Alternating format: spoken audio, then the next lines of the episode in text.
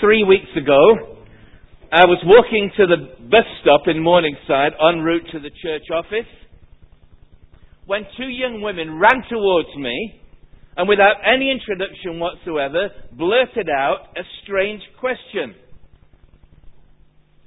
Are you the real radio fugitive?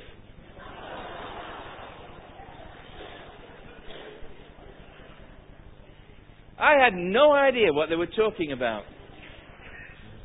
And my blank expression must have told them so, for they rushed on their way. And as I walked down the road towards the bus stop, just a couple of yards away, thinking, what on earth is going on here? A man stopped me and he said, Hey, pal, are you the real radio fugitive?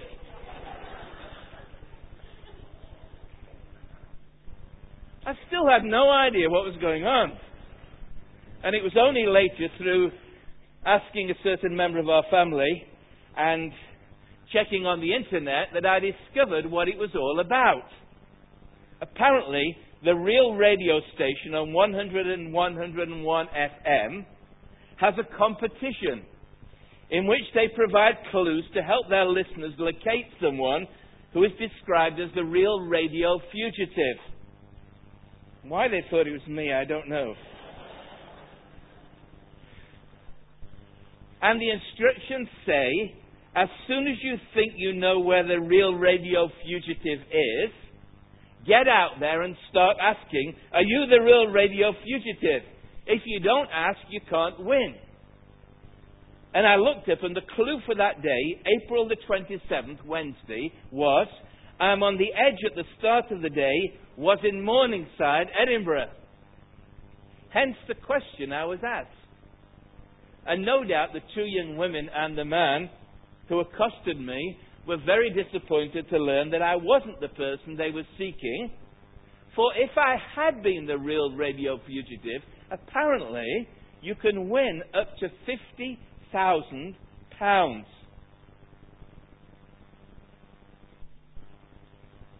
Someone worth meeting. Now, among the great number of professing Christians that populate our churches, there are some individuals who are really worth meeting, who are worth more than their weight in gold, but they are few and far between. And now, this is not a modern phenomenon. It's always been the case, right from the beginning, in the very first churches and Christians described in the pages of the New Testament. Over this year, we've been studying together on Sunday mornings a little letter written by a man named Paul to a church he founded in the Greek city of Philippi. His challenge to this church, which we've taken up as our challenge for this particular year, is that they should shine like stars in the universe against the dark background of what he calls the depraved and corrupted society in which they live. But today we learn that in this church constellation, there are one or two stars that shine more brightly than the rest. One or two Christians who stand out from the others. Paul describes one of them as one of a kind. He says, in fact, I have no one else like him. And he says of another that he's extremely valuable the kind of person that should be held in the highest honor. So, who were these people? What made them different? And if I am a Christian, am I in any way like them? Or if you met me, if you really got to know me, would you be as disappointed as those who discovered I wasn't the real radio fugitive? Now, that's what I want us to explore today as we continue our series, Shining Like Stars, with a title I've borrowed, A Few Good Men. And it will help to open your Bibles at the passage that the children read for us in Philippians chapter 2, verses 19 to 30. It's page 1179. If you don't have a Bible, they're in the pews. Just ask someone to pass one to you, and let's look at this together.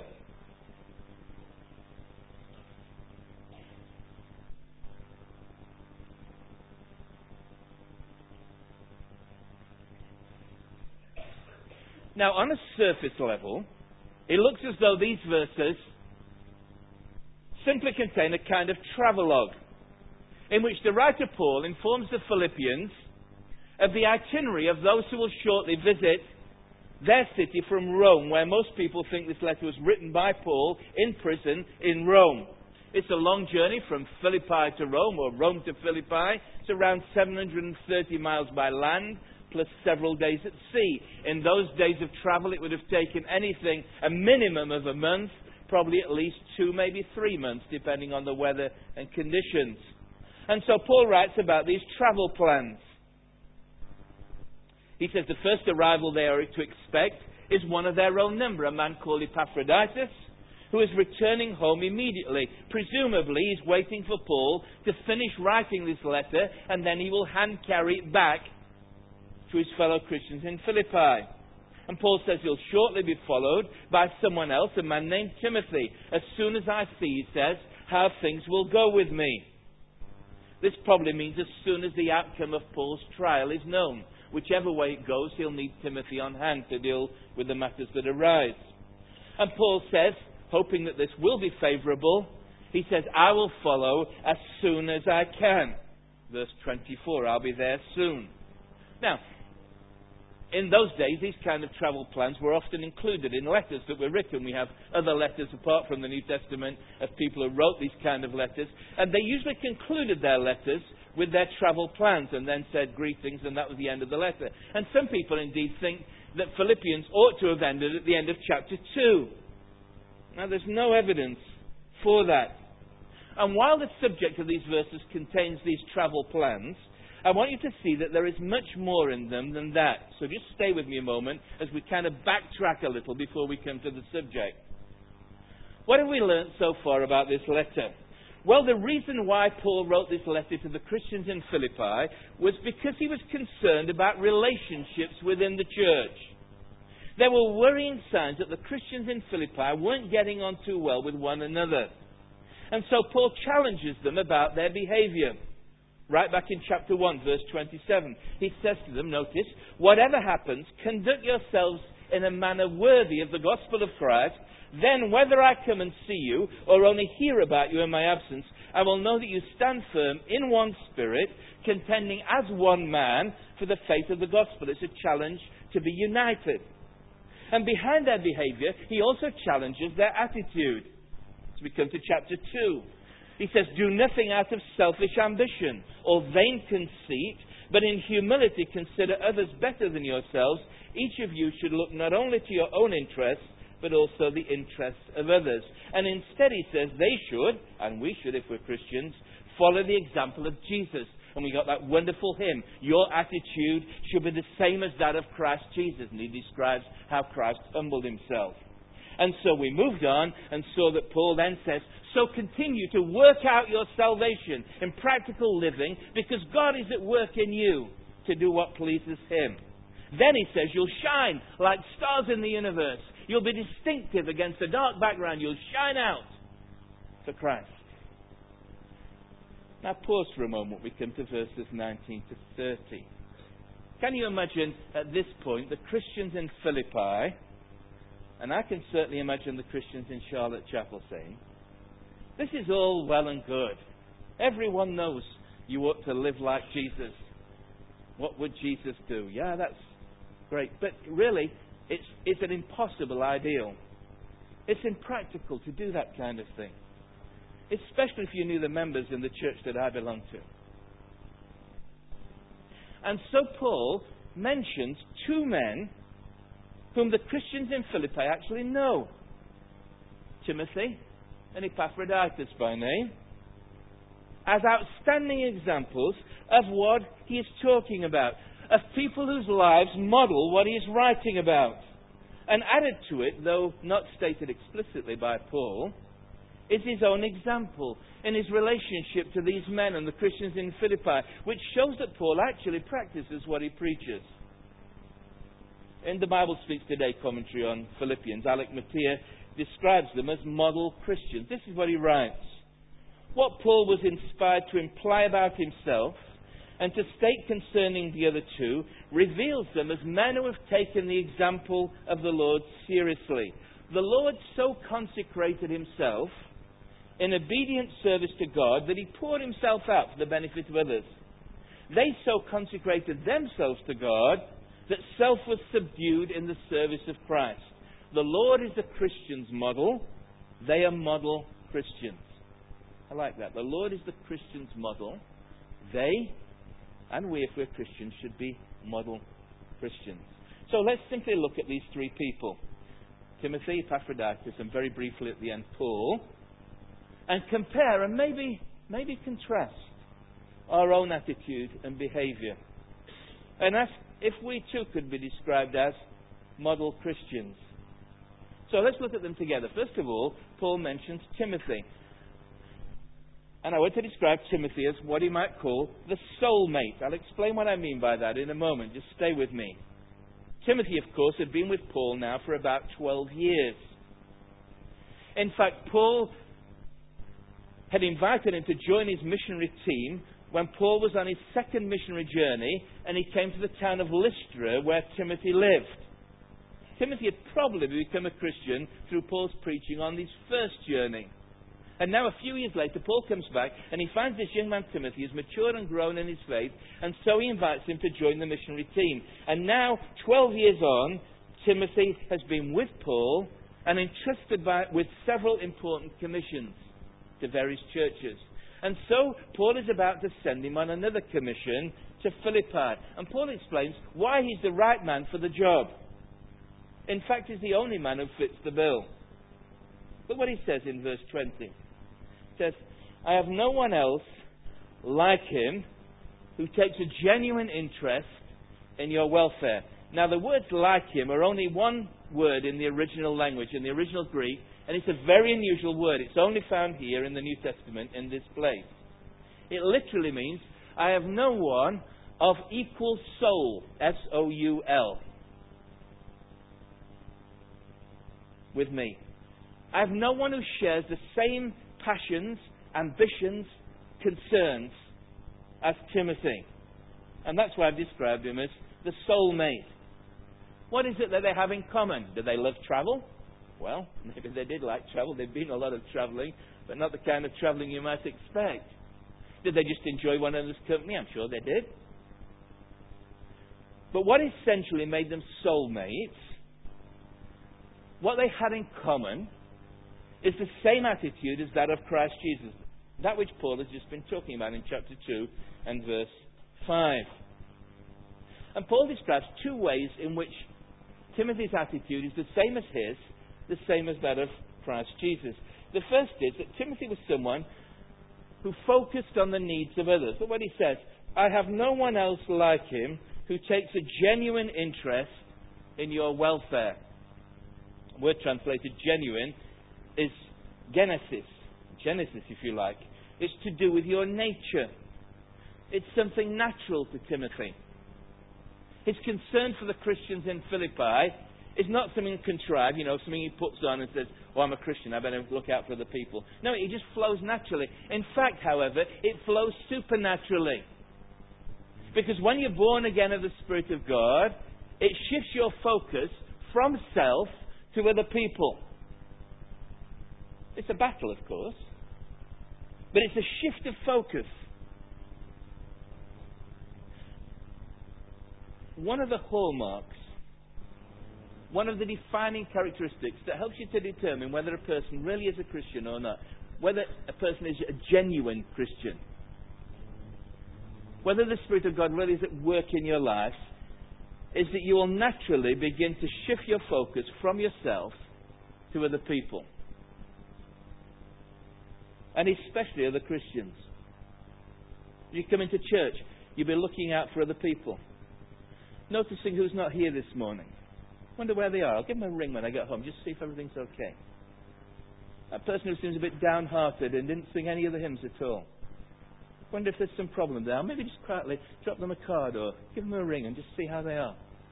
Well, that person I see on the bulletin in the back page now, so and so's in hospital. I wonder, maybe I could visit, or maybe just send a card it's a kind of natural response to look out for other people. Uh, the Apostle John, in his first letter, really hammers this point home. Here's just one reference in 1 John 3. He says, This is how we know what love is. Jesus Christ laid down his life for us, and we ought to lay down our lives for our brothers. If anyone has material possessions, he's really practical here, and sees his brother in need but has no pity on him, how can the love of God be in him? Dear children, let us not love with words or tongue, but with actions and in truth. Now, the fact that John had to write this shows that it wasn't exactly common practice among the churches and Christians. And Paul goes even further. Notice what he says. He says, here he is in Rome, and he says, there's no one else, among all the Christians in Rome, there is no one else like Timothy who looks out for the needs of others. It's a serious situation. Look what he says in verse 21. For everyone looks out for his own interests, not those of Jesus Christ. Alec Motyer comments again. The general run of Christians, as far as Paul saw them, put themselves first and Jesus next. But it was not so with Timothy. And that's why Timothy stood out from the rest and could be described as a soulmate of Paul. Now, let me be as practical and as direct as I can be and as I usually am. If Paul were writing about the members of Charlotte Chapel, this church to which many of us belong, what proportion of us would be in the category of looking out for their own interests, not those of Jesus Christ? Everyone? Some? The majority? Minority? How many Timothys do we have in the congregation? Am I one of them? Doesn't follow just because I'm the pastor. Are you? That's the first characteristic, focusing on the needs of others. Here's the second reason why Paul says that Timothy is a soulmate. Because they share together, not only focusing on the needs of others, but slaving in the work of the gospel. Look at verse 22. It's a lovely verse. He says, But you know that Timothy has proved himself, because as a son with his father, he has served with me in the work of the gospel. Paul says, Timothy and I are in the same family business. Like a son with his father. Not literally, of course, but probably because Timothy became a Christian through the preaching of Paul. But this is not the kind of family business, you know, where the son goes into the business and he never has any shop floor experience. You know, he sits in a plush office with his dad, moving people around like, you know, pieces on a chessboard. No, Paul says, Timothy, serve with me. The literal word is slaved with me, like a slave, in the work of the gospel. The work in which they're involved is making the good news of Jesus known to everyone. And the very nature of this work means that if you're going to be an effective gospel witness for Christ, you need to become a slave. One who abandons his own rights for the sake of Christ. Now, Timothy certainly saw what was involved in this. When Paul first visited his town, at the end of his preaching trip, an angry mob came after him, stoned him, assumed he was dead, and threw him outside the town gates. Thankfully, revived, but Timothy knew that this was what it meant to be a servant, a slave of Jesus Christ. And so Paul reminds the Christians in Timothy, uh, in Philippi, he says, Timothy has proved himself. He's shown his mettle in all these different situations. He's slaved alongside me in the work of the gospel. Co-slaves in the service of his Master Jesus Christ. Now, such people are a proven and valued asset. And he is the ideal candidate to visit the Christians in Philippi on Paul's behalf. Now, the terms and conditions for a Christian have not changed over the years. Every Christian, Ben was making that point, and I'm sure he will later on. Every Christian in every situation is in gospel work and I simply say to you, it is hard work, costly work, painful work, because you abandon your rights to serve Jesus Christ. So let me ask you, as I ask myself whenever I preach, what is it costing me? What is it costing you to serve Christ? Or have you opted out? Maybe you want, as Paul says in the next chapter, to know Christ and the power of his resurrection. But he goes on to say, and the fellowship of sharing in his sufferings, becoming like him in his death. That's chapter 3, verse 10. What did Jesus become like in his death? Well, we learnt it in the great hymn that precedes these verses. He became like a servant. What it says, the way of Christ. He made himself nothing, taking the very nature of a slave, being made in human likeness. Being found in appearance as a man, he humbled himself and became obedient to death, even death on a cross. So again, let me be practical and direct. If you're a member of this church, you will know that every five years in this church, everyone technically stands down from their office, be they elder, deacon, whatever position you hold in the church. We all stand down, we review our position, and then we are reappointed or re elected to some position within Charlotte Chapel for the next five years. So let me ask you simply what are your plans if you're a member of this church? Are you saying, Here I am, I'll do anything? Wherever I'm needed, I'll serve.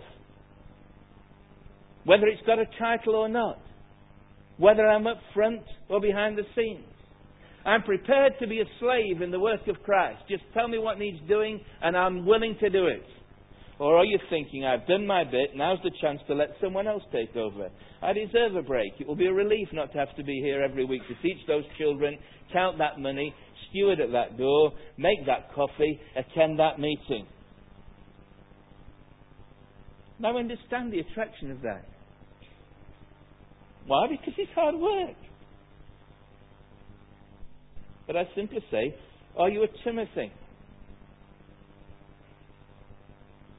Or are such people rarer than the real radio fugitive? They're certainly more valuable than him in any church. So that's why Paul plans to send Timothy, his most valued asset in his ministry, as his representative to the church in Philippi. For they are soulmates who share the same attitude as that of Christ Jesus, focusing on the needs of others, becoming a slave in the work of the gospel. But Timothy cannot leave immediately. Paul needs him to wait for the outcome of the trial, whatever it is. Instead, Paul send, plans to send someone immediately, a man called Epaphroditus, and I've called him the risk taker. And again, I'll explain in a moment what I mean by that. Of all the churches that Paul planted in the Mediterranean world, only the church at Philippi supported him financially. We learn that later in chapter 4 when we come to it, God willing. And when the Christians in Philippi heard the news that Paul had been arrested and carted off to Rome and was on trial for his life, they decided to do something about it. They decided to send him some money to help him, a practical gift. And along with it, they decided to send someone who would be a help to Paul and look after him in prison. In those days, there were no amenities provided when you were in prison. But relatives or friends would bring in food or clothing and any other necessities. If you didn't have any friends, you got no food, and eventually you starved. And even if you had friends, they might not want to take the risk of visiting a man on trial for his life against Caesar. But the Philippian Christians weren't worried about such things. Instead, they determined to send this gift to Paul, and again we'll come to it in chapter 4, verse 18, along with a person who could carry it who would visit him regularly, minister to his needs. And so they chose one of their own members, a man called Epaphroditus. Paul reminds them of why they chose him. If you look at verse 25, he says, He's your messenger. The original word there is apostolos, the word from which we get apostle. But here it simply means someone sent on a mission. He also says, He's your minister. Literally, a minister of my needs. It's a word used of a priest in a temple or a public servant in the community. Now, unlike Timothy, we know nothing about Epaphroditus except what's found in this letter. He is named Epaphroditus after the Roman goddess for love, Aphrodite. Probably came from that kind of Greek religious background before he became a Christian. Uh, the name means charming, lovely, amiable and it suited him well. And the task to which he was assigned by his church also suited him well. For we learn that Epaphroditus was not the kind of guy who settled for a comfortable life. Look at verse 30 again, which is an interesting and key verse. He says about Epaphroditus, he almost died for the work of Christ, risking his life risking his life. Now, again, it's an interesting word, and again, it's the only time this word is found in the New Testament. it probably comes from a verb that means to stake everything on the throw of a dice. In other words, to risk everything in a particular cause. So, what was it that Epaphroditus was prepared to risk? Well, notice the first risk he took, which was to his physical health, his sickness. Somewhere on the journey to Rome, this long journey to Rome, probably on the journey rather than when he arrived, though it may have been when he arrived, Epaphroditus took ill, seriously ill. Almost at death's door. He almost died, writes Paul in verse 27. Now, when that kind of thing happens, you could think the temptation would have been to turn round and go back home, or at least to stop there and wait. But Epaphroditus was determined to fulfill his commission, no matter what the cost. Even if it cost him his life, he said, I'm sticking with this. I'm going to finish what I've been called to do. As it turned out, he was restored to health, verse 27. Indeed, he was ill and almost died, but God had mercy on him, and not on him only, but also on me, to spare me sorrow upon sorrow. Again, as with the illness itself, we have no details of how he recovered. But whatever means, it was attributed to God's mercy alone. This is still the case today when people are healed, whether directly from God, naturally through the body's healing processes, or medically through the skill of doctors and nurses. God is the author of life and death. What is important to see is that Epaphroditus thought it was a risk worth taking. His life for the sake of Christ why? Because he's following in the footsteps of Christ who became obedient unto death. In fact, the words to death are the same words used of Jesus earlier in that hymn that we looked at.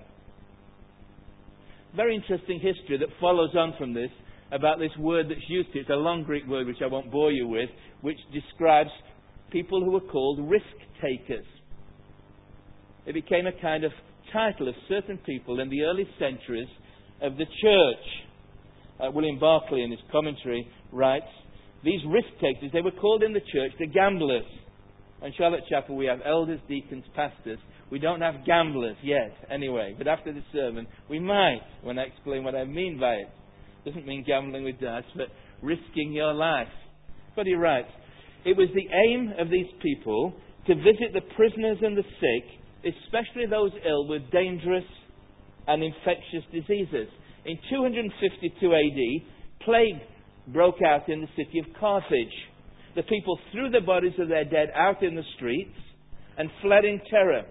The Christian bishop, Cyprian by name, gathered his congregation together and put them to work burying the dead, nursing the sick in that plague stricken city, and by so doing, at the risk of their lives, they saved the city from destruction and desolation. Then he writes, in all Christians, there should be an almost reckless courage which makes them ready to gamble with their lives to serve Christ and other people. Now you may say, because we like comfortable lives, don't we? Is that a justifiable risk? Only if you believe the gospel is the power of God for the salvation of everyone who believes. Only if you believe with Paul that for me to live is Christ, to die is gain. It's a win win situation. It's worth the risk sometimes think we're very comfortable. We don't really like risky living. But Epaphroditus was prepared to take a risk to his physical health. Notice another risk that he took, which I've only spotted this week as I thought and meditated on it. He also took a risk to his emotional health, his sensitivity. Somewhere, perhaps when he, probably it happened like this Epaphroditus on the journey to Rome took sick very ill. He decided to go on with the journey, but someone was going in the opposite direction, and he sent a message to the church in Philippi to tell them about the situation. Or maybe this person just saw him really ill and got back to Philippi and said, Hey, you know that guy Epaphroditus you sent? He's, he's really ill. He, he's nearly dying. In fact, by the time, by this time, he may even be dead. And Epaphroditus hears that they've heard about it, and he's desperately worried and upset for them. It's very interesting what he says in verse 26. He says, For he longs for all of you and is distressed because you heard he was ill. The word longs is a word of deep desire, an emotionally deep relationship. The word distressed is only used elsewhere in the gospel accounts of Jesus in the Garden of Gethsemane, his emotional state as he faced the cross, and he was distressed. See, Epaphroditus, I think, was one of those very sensitive people who feels for what other people feel and is distressed when other people are hurting. Another Christ like trait. And I simply want to say to you this morning while there is often a physical cost in serving Christ, there is also an emotional cost if you take the risk of involving yourselves with people on any level, in any depth. If, like Timothy, you take a genuine interest in the welfare of others, it's sometimes a painful business. Because you suffer with other people. Especially in a big church like this. There are always people in a church of this size who are suffering deeply. And we need to bear one another's burdens. Now, the only way you'll avoid this risk is to avoid getting involved in any depth with anybody else. Just stay in that superficial relationship. How are you this morning? Fine. How are you? Fine. Good to see you. See you next Sunday. Goodbye. But if you get involved with people, it hurts. It's painful. And Epaphroditus was that kind of man. And yet he took that risk of involvement. And yet Paul realizes there is a limit to what people can take sometimes. And so he decides it's best that Epaphroditus goes back home. However, notice again Paul's sensitivity towards Epaphroditus. He's anxious that when he gets back, he's not greeted as a failure. And so he commends Epaphroditus. He says, He's my brother. We're bound together in the deepest of relationships in Christ. He's my fellow worker. He's worked with me in the work of the gospel. He's my fellow soldier. He's a comrade at arms who's fought side by side with me against the forces of evil. And Epaphroditus, he says, he's fulfilled his commission. Give him a hero's welcome when he gets back. Welcome him in the Lord with great joy and honor men like him. You know, sometimes wounded Christian soldiers with physical and emotional scars return home and are greeted in their churches by a deafening silence, a lack of understanding. And I simply want to say there should be a place in our churches for honouring men like Epaphroditus and women who've served the Lord faithfully and suffered for the gospel. I wonder if you and I are among them. So here we have Timothy the soulmate, Epaphroditus the risk taker. Finally, very briefly, because we'll come to it later in our series, behind the scenes there is Paul, the role model. And looking at these two men together, it's easy to overlook the author of this letter. But Paul is not writing a novel, he's writing a story of which he's an actor, a part, playing a part. And in it you see very clearly, he's a man who practices what he preaches. He himself is following Jesus. Notice very briefly his characteristics. First of all, his humanity. In that hymn in chapter 2, the beginning there, we read that the Lord Jesus Christ became a man, a real human being. And Paul is still a man. He's a real human being. He's not just a stoic colossus who evangelizes the whole world. He's a man with deep feelings. Who experiences a range of human emotions from joy, he hopes to be cheered when he receives news about the Philippians, to the prospect, he says, of sorrow upon sorrow if Epaphroditus had died. Notice his humility. Just as Jesus humbled himself by becoming a slave, Paul humbles himself in all of his plans. He's looking out for the interests of others. You think Paul wanted to let Timothy go? And Epaphroditus? No, but he saw that it was best for the Christians in Philippi. And notice his obedience. Just as Jesus became obedient to death, so Paul is prepared for that as well. He hopes, he believes that he will be freed, but he recognizes that this is in the Lord's hands, not his. He writes, I hope in the Lord, I'm confident in the Lord. He is one who is following Christ. He's a role model. So he can write in the next chapter words that I think many of us would be embarrassed to write or say to anyone else. Follow me. Join with others in following my example, brothers. Take note of those who live according to the pattern we gave you, chapter 3, verse 17. He practices what he preaches. He's a good role model. Am I? Are you? almost finished. Let's just review what we thought about. Let me ask you some questions. One, am I a soulmate? Someone who works with others, heart and soul, in the work of the gospel. Is that what I'm really committed to? Am I a risk taker? Prepared to put my life on the line, my money on the line, my health on the line? Am I a role model? Would you say to younger Christians, look, you want to know what it's like to be a Christian? Just follow me, okay? Stay with me. In fact, you know, follow me. Whatever I do, you just do the same kind of thing. Not just on Sunday, but throughout the week as well.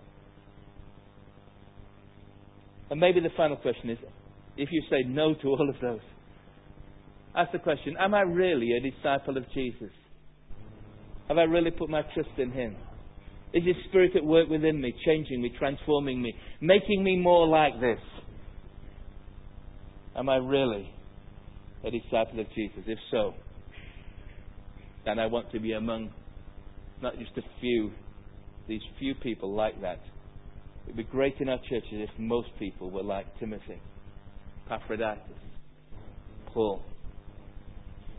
Only happens if we're committed to it.